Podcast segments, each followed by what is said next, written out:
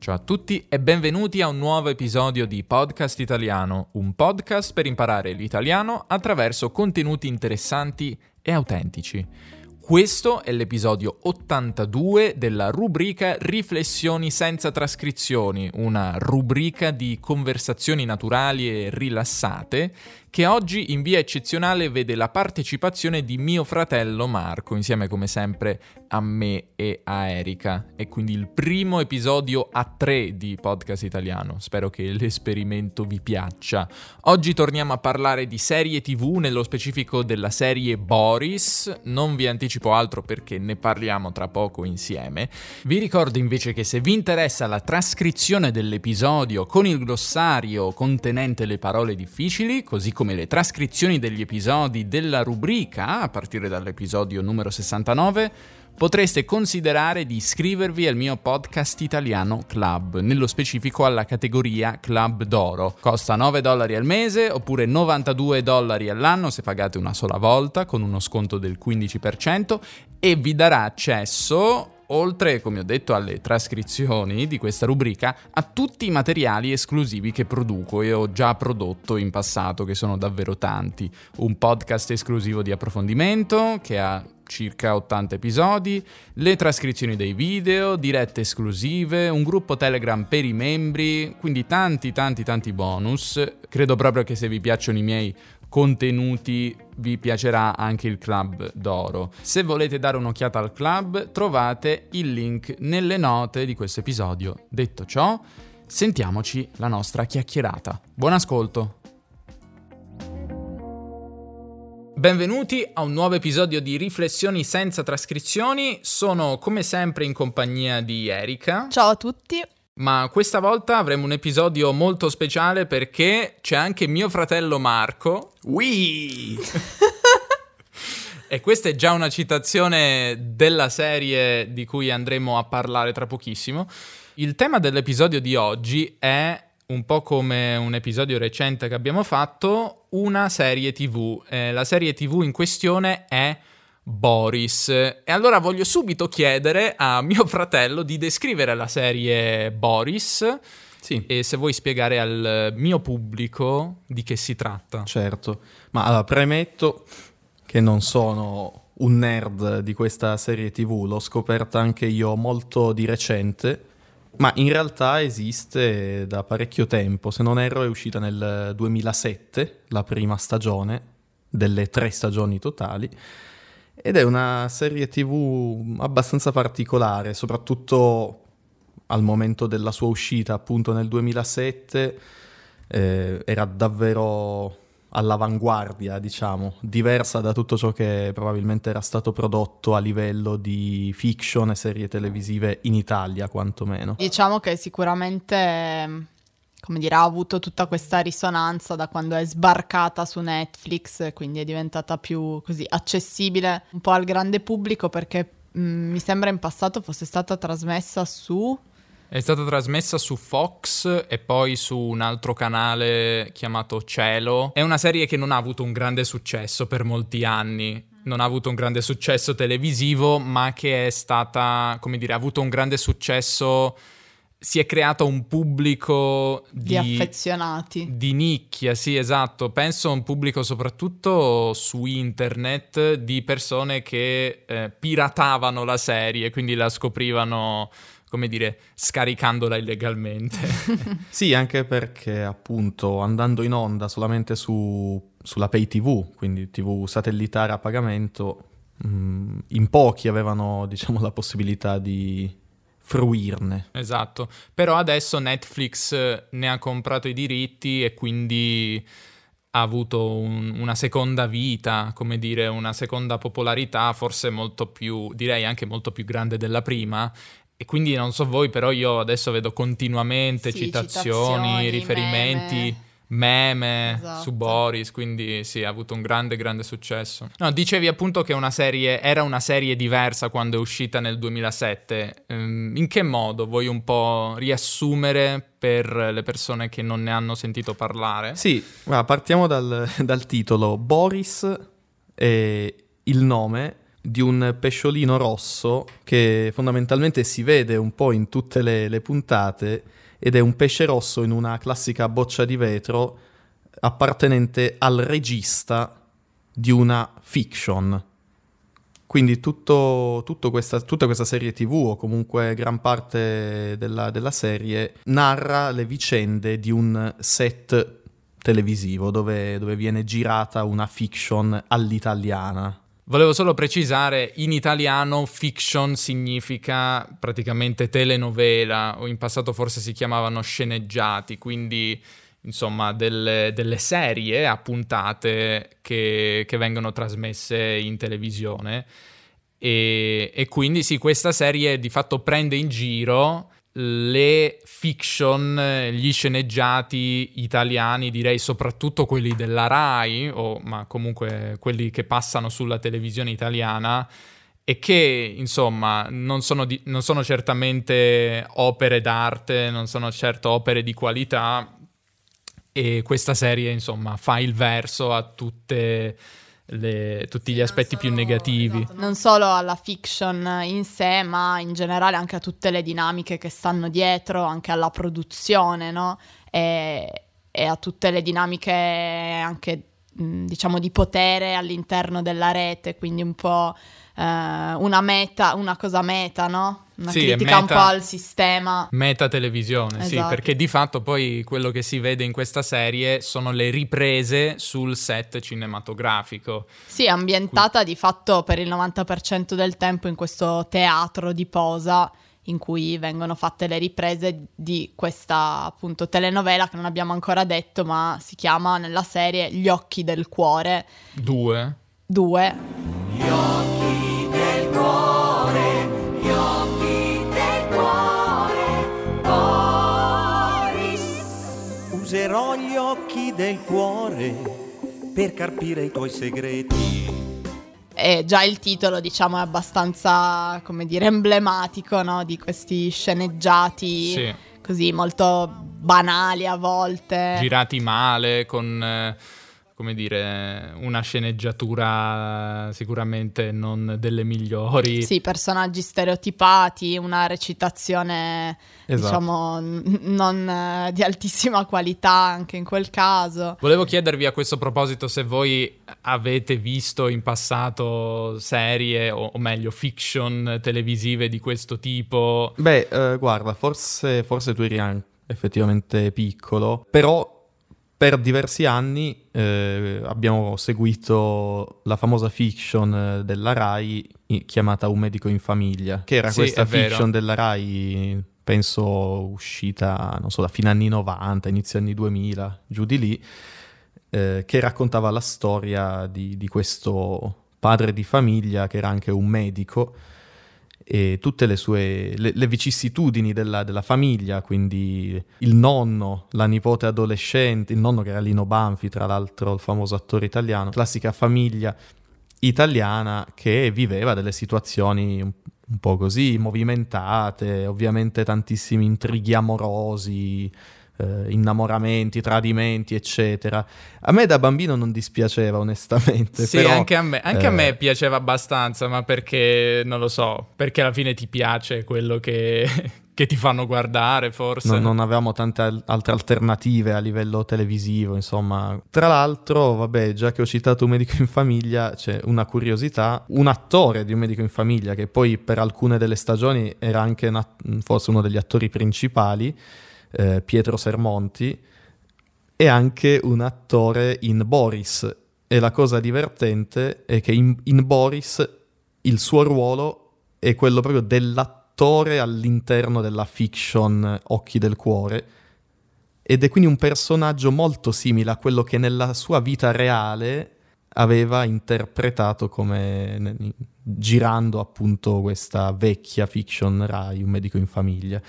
Quindi lui è passato nell'arco di pochi anni dall'essere un attore di una fiction classica a essere un attore di una serie tv che prendeva per il cioè che prendeva in giro quel genere di televisione. Esatto, la cosa interessante è che gli attori, gli attori che partecipano alla fiction che viene mostrata nelle sue riprese devono recitare male apposta. E questa è la cosa interessante, no? Sì, più che, più che male in questa maniera molto enfatica, guardando magari in camera, facendo questi sguardi eh, molto intensi. Esatto. Sì, esatto. Sono, sono molto caricaturali naturalmente. Però la serie in generale direi che mostra anche tutto ciò che non funziona in Italia, il fatto che bisogna essere raccomandati. Beh, uno dei personaggi principali, uno dei protagonisti è uno stagista. Il suo personaggio è chiaramente una critica a questo, uh, tutto questo mondo degli stagisti sfruttati, sottopagati, che a 30 anni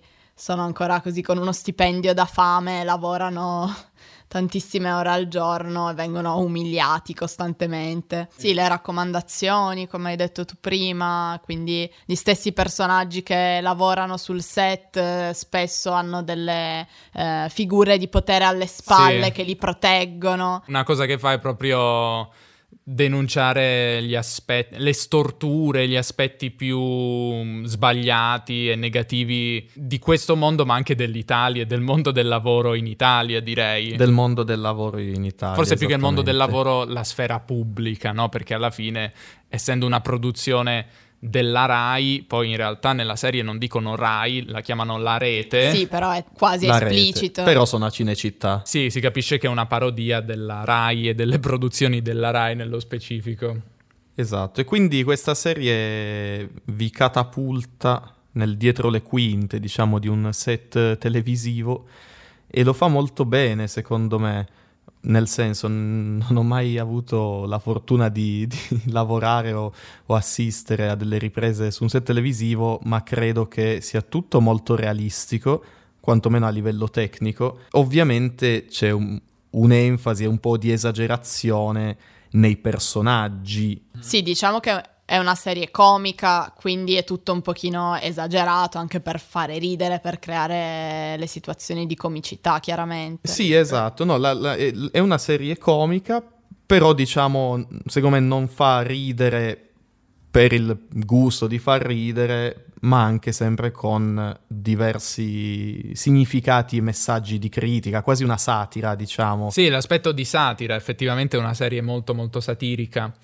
Ehm, comunque, una cosa che non abbiamo detto forse è che questa serie è apprezzata praticamente da tutti. Cioè, se, se leggi le opinioni, se leggi la critica, leggi solamente opinioni iperpositive. Volevo chiedervi innanzitutto se in generale voi siete d'accordo con questa esaltazione della serie oppure se magari pensate che... Ma a me è piaciuta molto, nel senso, anche io non ne avevo praticamente sentito parlare, eh, però fin dalla prima puntata ho abbastanza intuito, diciamo, inquadrato lo stile, lo stile della serie. All'inizio, nelle prime scene, ero un po' spaesato anche io, ma come era spaesato nelle prime scene anche Alessandro, questo giovane stagista che si presenta al primo giorno di lavoro su questo set televisivo. E secondo me, fin dalle prime scene, sembra quasi di essere lì fisicamente su questo set. Anche lo stile delle riprese, un po' caotico, eh, rende molto bene il, il, diciamo, la- il clima appunto di caos che regna. Secondo me, allora, mh, io non sono un critico televisivo, cinematografico, ne capisco poco. Premesso questo, a me è piaciuta molto. Eh, mi è piaciuta molto e mi ha ricordato anche un po' lo stile di alcune produzioni di Ricky Gervais, il eh, comico inglese, a partire da The Office, in realtà anche un'altra che, da- che era effettivamente sul tema del- dei set cinematografici che si chiama Extras. Eh, lo stile di metatelevisione è una cosa che, che mi affascina molto, lo stile, soprattutto poi quando c'è tutta questa questa satira più o meno sottile dietro, l'ho, trovo- l'ho trovato molto intelligente e molto ben fatto. La cosa che a me colpisce molto è che questa è una serie del 2007, cioè noi la guardiamo adesso eh, come se fosse una serie di adesso, insomma, con gli standard di adesso e le... che sono secondo me molto cambiati. Cioè le serie sono molto cambiate, le produzioni italiane, benché io non conosca molto il mondo della- delle serie tv italiane, sicuramente molto cambiato. Cioè nel 2007 che cosa c'era? Appunto c'erano solo queste, queste, fiction, un medico in famiglia, 100, 100, vetrine, un posto al sole, magari Montalbano. Sì, certo, fiction naturalmente a profusione ci sono sempre state, mentre magari serie appunto un po' più così impegnative, un po' più come magari le intendiamo noi oggi, sicuramente ce n'erano ben poche. Sì, più che altro una cosa che mi ha molto colpito è che appunto, come dicevo, alla fine è una serie per quanto di denuncia così, ma comica, molto leggera Ehm, però la cosa che mi ha colpito è che essendo comunque una serie, tra virgolette, vecchia, cioè a noi ha fatto ridere tanto, nel senso ridevamo praticamente ogni puntata e non è una cosa da dare per scontato perché comunque la comicità cambia, le cose che fanno ridere cambiano nel sì, tempo. Ok, Beh, però adesso non è una serie del 1970. Eh, lo so, però guarda che se, secondo me se tu ti guardi una puntata di programma comico X di tot anni fa, secondo me tante cose non ti fanno più ridere perché ti risulta un umorismo un po' becero, no? Beh, ma quello è anche un problema forse dell'umorismo televisivo italiano che tra l'altro viene anche preso in giro in Boris. No, lo so, per quello dico, è una cosa, cioè non è scontato che un prodotto italiano dopo... Sì diversi anni prodotto... ti faccia veramente ridere. Ah, perché è un prodotto, possiamo dire, abbastanza particolare, no? Certo. Come tipo di come tipo di umorismo, cioè non, non è chiaramente la comicità tipica che, che, trovi nella TV italiana. E che loro prendevano in giro, tra l'altro, in alcuni, in alcuni spezzoni. Ma io penso comunque, allargando un attimo il discorso sulla comicità, io penso che se qualcosa è fatto davvero bene, ti fa ridere anche a distanza di tanti anni. No, no, è proprio quello che intendevo, che appunto se una cosa... Cioè, ehm non è semplice riuscire a fare questa cosa, quindi se un prodotto riesce a farlo significa che è, ben fatto, è fatto bene. Comunque volevo parlare magari un pochino dei personaggi. Hai già menzionato Alessandro. Lo stagista, sì. E abbiamo menzionato anche Guido. Sì, abbiamo menzionato Guido, che sarebbe il, il, dottore, il medico in questa serie fittizia. Sì, nonché anche proprio la, eh, diciamo, la star, almeno quella maschile, della serie fittizia Occhi del Cuore 2. Sì, che tra l'altro ha un nome bellissimo, Stanis La Rochelle, che è un nome d'arte perché in realtà il, il suo nome sarebbe un nome diverso, che non mi ricordo. Eh, sì, insomma, questo, lo chiamano Stanis. Questo Stanis è un attore, un attore non molto bravo, è un attore che però si crede molto bravo. Molto pieno di sé. Mi sento a casa. E vi invidio, signori, sì. Voi artigiani, eh? Che lavorate con mano e con occhio, con sapienza. Ed è per rispetto profondo della concretezza che trasuda da queste pareti che io mi sento di esprimere un mio umile pensiero. Andatevene a fanculo tutti. Appena posso la mollo questa serie, sì. Sto scherzando. No, sto scherzando, sto in gran forma! Signori, fermi tutti! Eccolo qua! Stanisla Rochelle, mito, genio! Molto molto pieno di sé, molto molto arrogante, che pensa di fare le cose diversamente da tutti gli altri, come le fanno in America, come le fanno in altri paesi, e ha sempre questa critica nei confronti di come si fanno le cose in Italia, quindi dice però questo è molto italiano. Questo modo di fare le cose è molto italiano. E... Però sei molto italiano, perdonami. Te lo posso dire, sei molto italiano. Poi lui in realtà non è altro che parte del sistema, anzi forse è il più italiano di tutti, no? Esatto. Il suo esatto. così modo di recitare. Quindi lui è il, è il classico esterofilo, se si dice, esatto. che però non si rende conto di peccare egli stesso di tutti i difetti dell'italianità che tanto critica. Forse più di altri. Poi c'è il personaggio di Alessandro, che è lo stagista che abbiamo già menzionato. E ehm, io all'inizio pensavo che Alessandro sarebbe stato il protagonista della serie quando abbiamo, quando abbiamo io ed Erika abbiamo iniziato a vederla, no? Perché tutto sembra partire dalla sua prospettiva. Ma tu che cazzo sei? Io sono Alessandro, il nuovo stagista di regia. No, no, no, tu da oggi in poi ti chiamerai Seppia. Però in realtà non ha poi tutto questo tutto, tutta questa importanza, la sua figura. In generale direi che la serie non ha un vero protagonista, perché alla fine la serie esplora un po' tanti personaggi in vari momenti. Sì, sono d'accordo.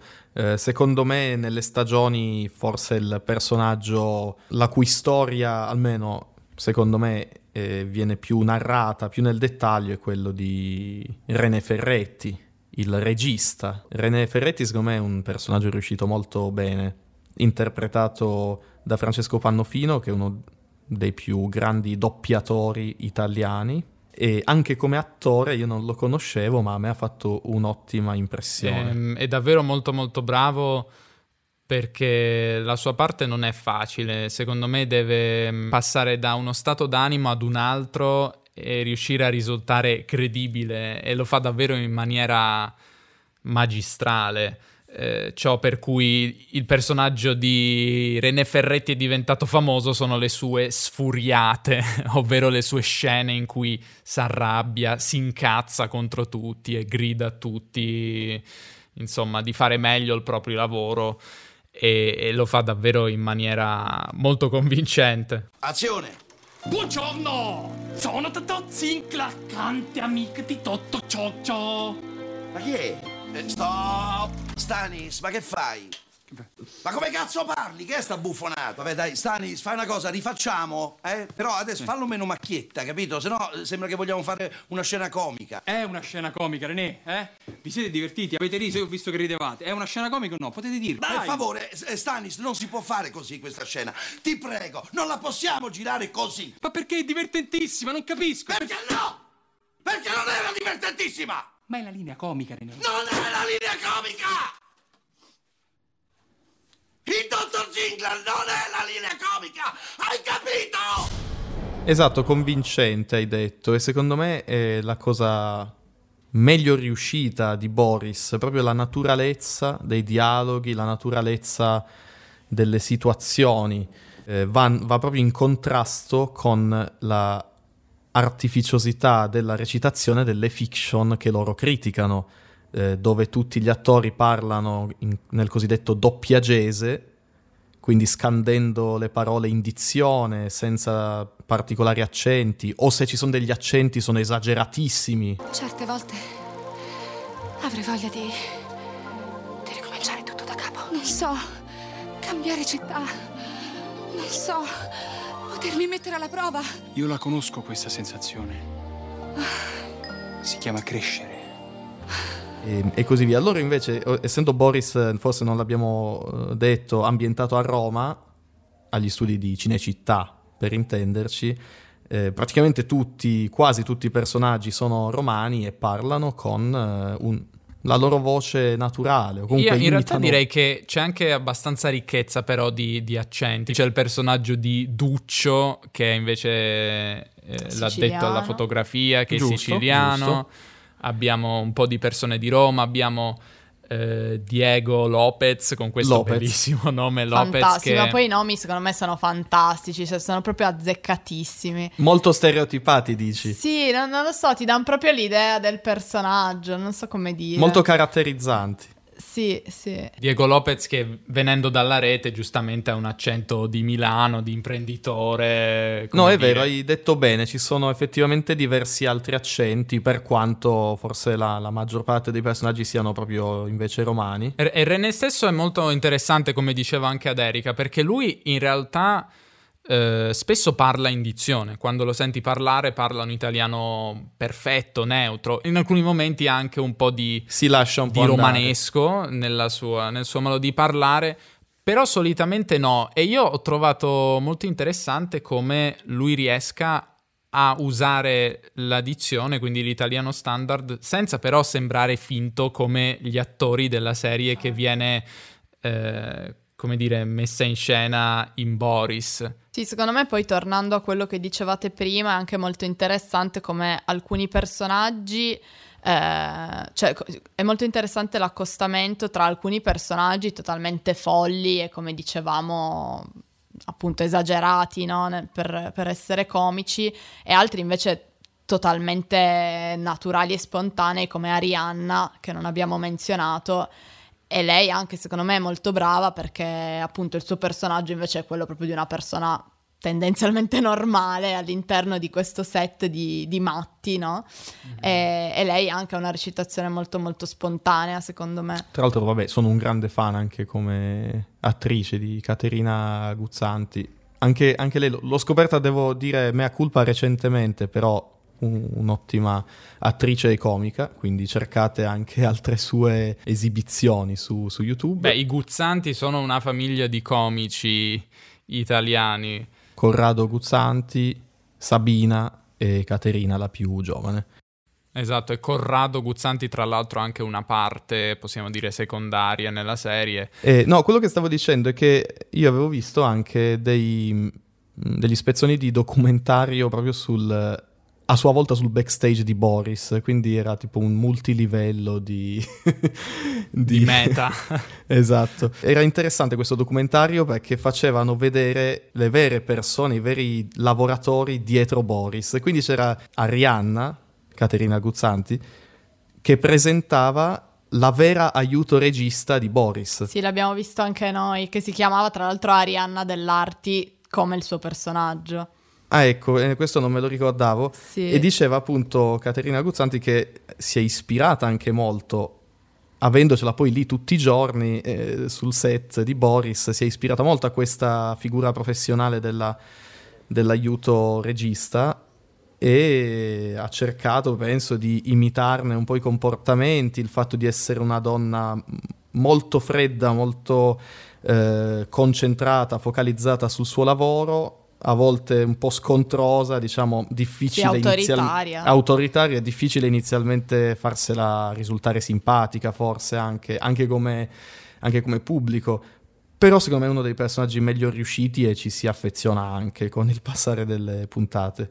Allora, primo, tu non parli se non interpellato, mai. Secondo, se ti dico di fare una cosa, tu la fai e basta. Terzo, tu non sei lo stagista di regia, tu sei una macchina, sei una scheggia, sei un furetto. Se non ti sta bene te ne vai. Va bene, io sono Alessandro. Sì, non fa niente, vieni con me.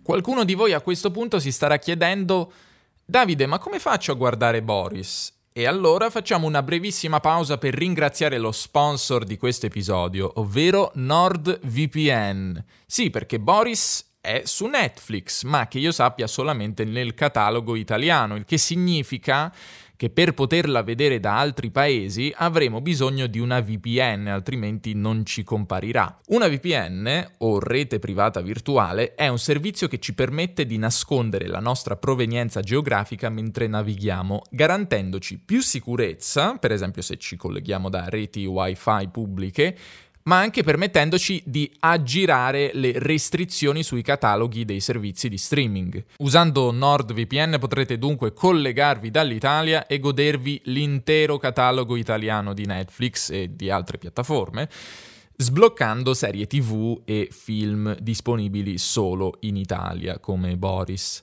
NordVPN è compatibile con Windows, Mac, Linux, iOS e Android, quindi sì, funziona pure dal vostro telefono e può essere usato su 6 dispositivi in contemporanea. Vai su nordvpn.com barra podcastita o usa il mio coupon podcastita per accedere ad uno sconto speciale più un mese extra in omaggio. Di nuovo vai su nordvpn.com barra podcastita per accedere allo sconto e per avere 30 giorni di prova soddisfatti o rimborsati.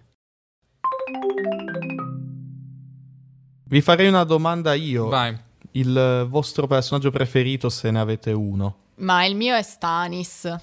Perché alla fine ogni volta che c'era lui così mi illuminavo, dicevo dai adesso dice qualche cazzata e rido sicuro. A me, non lo so, a me piacciono tutti perché sono tutti molto ben caratterizzati, fanno tutti ridere a modo loro, non lo so Forse sarò ba- banale, però dico che a me piace molto il personaggio di René e provo Non è vero, anche... secondo me il tuo personaggio preferito era Biascica, che non abbiamo ancora menzionato. Biascica mi faceva ridere per il modo in cui parlava. Capo elettricista di Occhi del Cuore. Eh, in italiano abbiamo il verbo biascicare che vuol dire parlare mangiandosi le parole, quindi in una maniera non chiara. Biascica è il personaggio che ha l'accento più romano e il modo più romano di tutti di parlare. Il suo modo di fare molto burino, molto rozzo. Sì, molto anche da persona mediocre che secondo me la serie un po' voleva prendere in giro come tipo di pubblico delle, dei prodotti televisivi italiani a sua volta. Sì. Tutto un po' meta. Eh, sì, oggi mi vedi distratto, no? Mm. E non ci fa caso perché, come si dice, no? Ehm, non mi va di fan cazzo. Con René credo di empatizzare però perché mm, René cerca di fare una televisione diversa, no? Come, come dice lui, cerca di, di fare del suo meglio, ma secondo me sbatte contro degli ostacoli più grandi di lui, che sono insormontabili, come la rete, quello che vuole la rete, il fatto che gli attori sono quello che sono, cioè abbastanza incapaci. Eh, E poi un quello che vuole il pubblico fatto- italiano anche. Esatto, quello che vuole il pubblico poi alla fine. Invece Marco, il tuo personaggio preferito qual è? Ma premesso che anche a me piacciono quasi tutti, onestamente è difficile trovarne qualcuno proprio riuscito male. Forse uno dei miei preferiti che ancora non è stato troppo citato è Duccio, ovvero il eh, capo, diciamo, della fotografia nello, nello staff eh, di Occhi del Cuore, che è questo signore, diciamo, di mezz'età che fondamentalmente rappresenta secondo me una buona fetta dei lavoratori italiani Soprattutto nel settore pubblico, oserei dire. attaccati diciamo al loro posto di lavoro ormai da tanti anni Le hai viste le prime due puntate? Sì, eh, qualcosa. Ti è piaciuta la fotografia? Molto. Non capisci un cazzo. magari sarebbe anche in grado di fare qualcosa di più però ormai da anni lui si limita al suo compitino che nella pratica era aprire tutto o chiudere tutto nel senso sparare queste luci al massimo per avere questo questa luce, questa fotografia del tutto piatta e uniforme, o chiudere tutto nelle rare, rarissime occasioni in cui probabilmente serviva, diciamo, registrare delle scene più buie, però normalmente il suo motto era apri tutto. Sì, è smarmella. Smarmella. Con questa parola, che non so se è una parola romana, però una parola, come dire, gergale, forse del mondo della fotografia, non sono sicuro. Eh, comunque che significa apri l'esposizione al massimo, apri, apri Sì, le tutto luci. luminosissimo. Eh, eh, ed è tra l'altro una citazione che io vedo guardando su internet, no? Questa è la cosa divertente di Boris, che ha creato tutte queste citazioni. ehm, non Sì, solo apri smarmella, tutto, apri smarmella, tutto, ma anche... cazzo di cane. Infatti volevo anche spiegare, fare le cose a cazzo di cane è un po' se vogliamo il motto della serie, no? Eh, fare qualcosa a cazzo di cane, un'espressione volgare in italiano che significa fare le cose male, possiamo anche dire con i piedi, fare le cose con i piedi. nei tuoi primi piani intensi, nei tuoi piani americani, così intensi e così italiani. Fatti un po' a cazzo di cane. E- ed è una delle cose che René dice spesso, no? A volte dice non facciamo le cose a cazzo di cane, in altri momenti anche lui si rassegna e dice vabbè facciamola a cazzo di cane, anche lui A non ne può cane, più. Esatto. Però ti sei dimenticato di dire una cosa fondamentale di Duccio. Di, di Duccio, che è cocainomane. Esatto. Che si droga, che si droga. Sì, nel senso per pass- portare avanti, per far passare queste giornate tutte uguali, tutte dove fa sempre solo le stesse cose con il minimo impegno possibile, eh, la- diciamo quel poco di energia che ha se la pro- procura con eh, l'utilizzo di sostanze stupefacenti. Poi abbiamo anche le due star, quindi le due protagoniste donne, le due attrici che sono diverse nella prima e nella seconda stagione. Eh, la prima è Corinna, eh, o meglio, Corinna è il nome dell'attrice, mentre nella serie fittizia, si chi- fittizia, non mi ricordo come si chiama, Giulia. Giulia probabilmente. Lei interpreta il ruolo dell'attrice davvero incapace e incompetente. E la cosa divertente, tra l'altro, è che lei ha fatto, prima di Boris, ha fatto davvero delle serie di pessima qualità. Quindi doveva prendere in giro quello che faceva, un po' come anche Stannis, eh, o meglio l'attore Pietro Sermonti, cioè devono prendere in giro, hanno dovuto prendere in giro quello che facevano a livello televisivo. E approfitto del, del fatto che hai parlato del personaggio di Corinna per dire una cosa che secondo me non abbiamo ancora detto, ma che questa serie è, secondo me vista oggi in alcune situazioni è piuttosto politicamente scorretta, nel senso che appunto spesso René chiama Corinna quella cagna, che è una cosa che oggi secondo me faresti, diffi- faresti fatica a mettere in una serie. È anche vero che cane si usa come parola per indicare una persona che fa le cose male, appunto a cazzo di cane.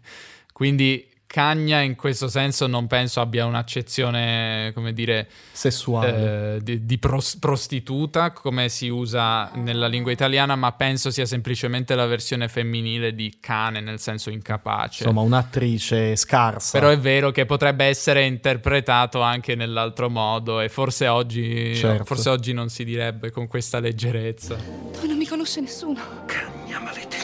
Sì, e poi non so, c'è un altro, un altro personaggio femminile, ehm, Karin, che interpreta le cosce non meglio definite, cioè diciamo eh, la parte della donna che così deve essere scoperta, questo seno enorme e, e viene appunto imposta dalla rete perché c'era bisogno di più cosce, quindi di più così femminilità e carni femminili esposte. Da menzionare almeno una volta ci sono i famosi sceneggiatori di Occhi del Cuore. Sono questi tre scapestrati, non saprei come definirli. Questi personaggi molto bislacchi, molto bizzarri. Personaggi bizzarri che anche loro, seppur eh, diciamo un po' diversamente da Duccio, anche loro fanno il cosiddetto compitino all'italiana, ovvero massima resa con il minimo sforzo.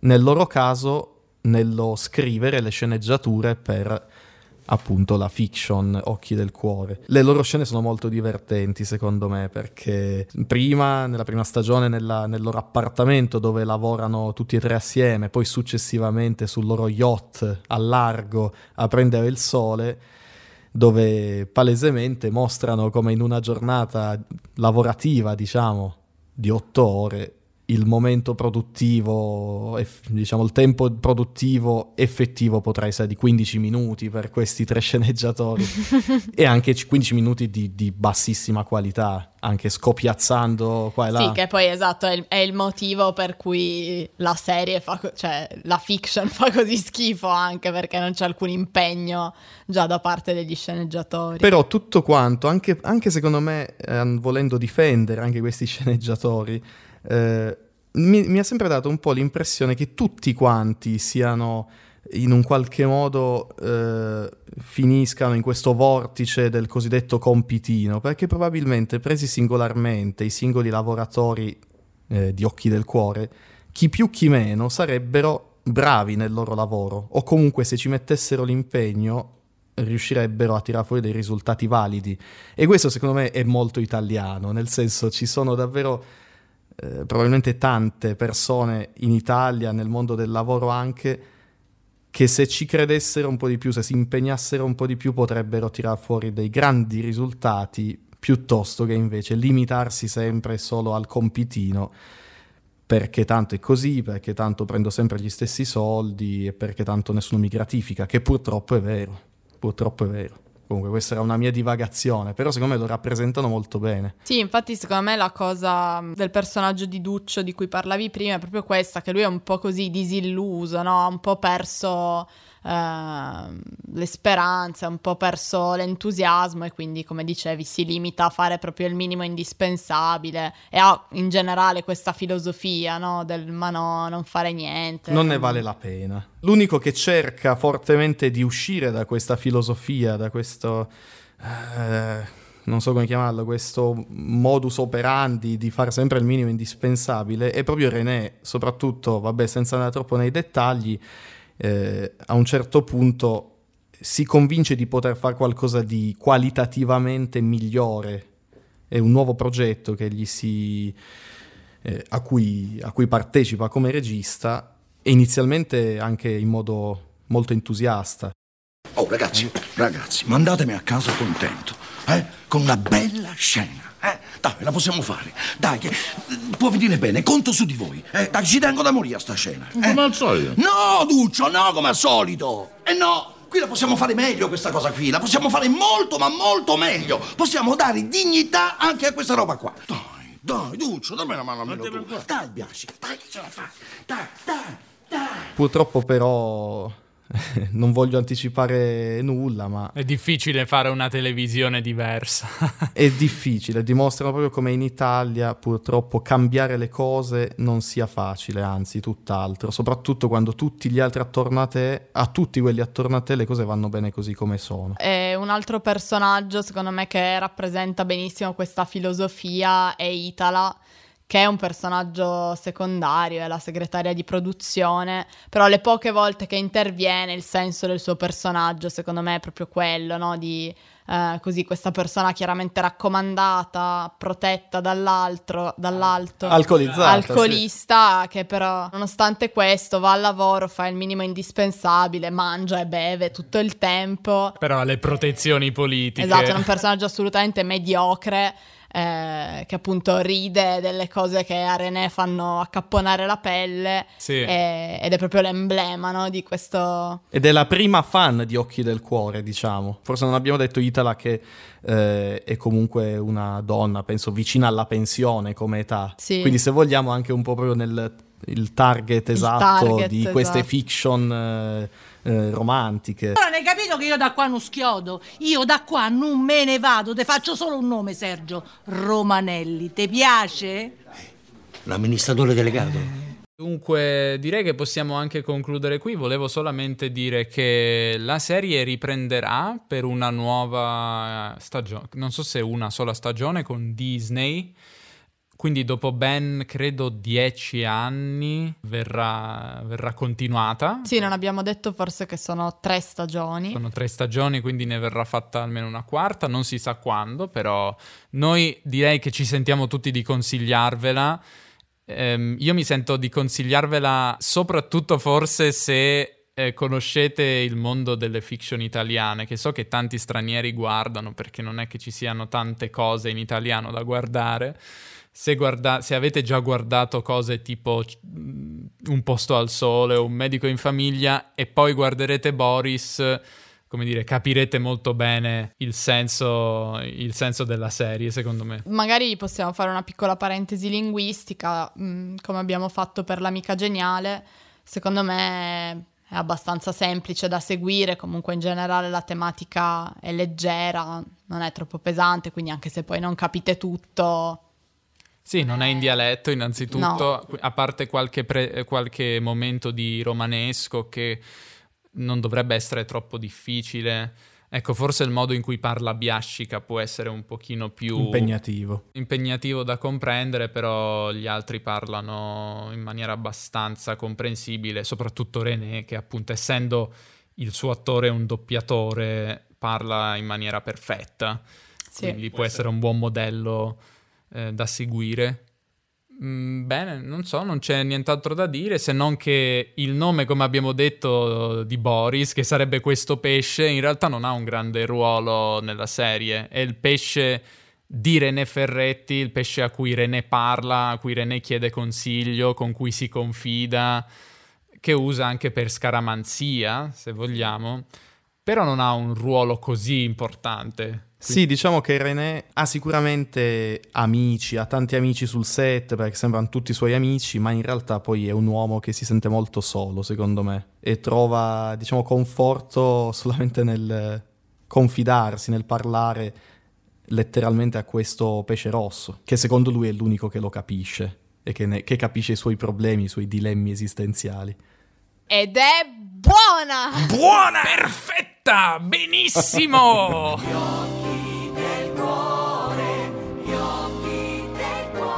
Grazie per essere arrivati fin qui, spero che l'episodio vi sia piaciuto. Ringrazio nuovamente NordVPN che ha offerto l'episodio e vi invito a provare il loro servizio per guardare Boris su Netflix, se vi abbiamo fatto venire voglia di vederlo.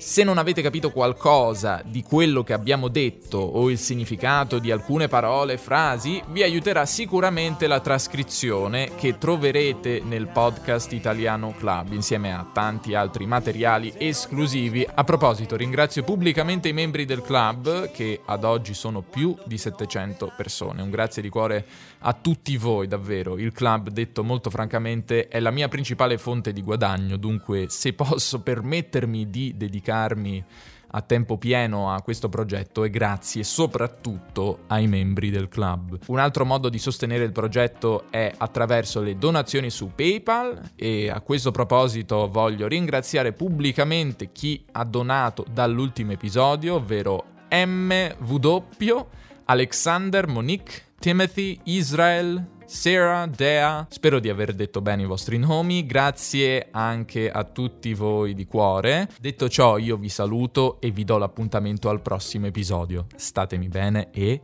alla prossima!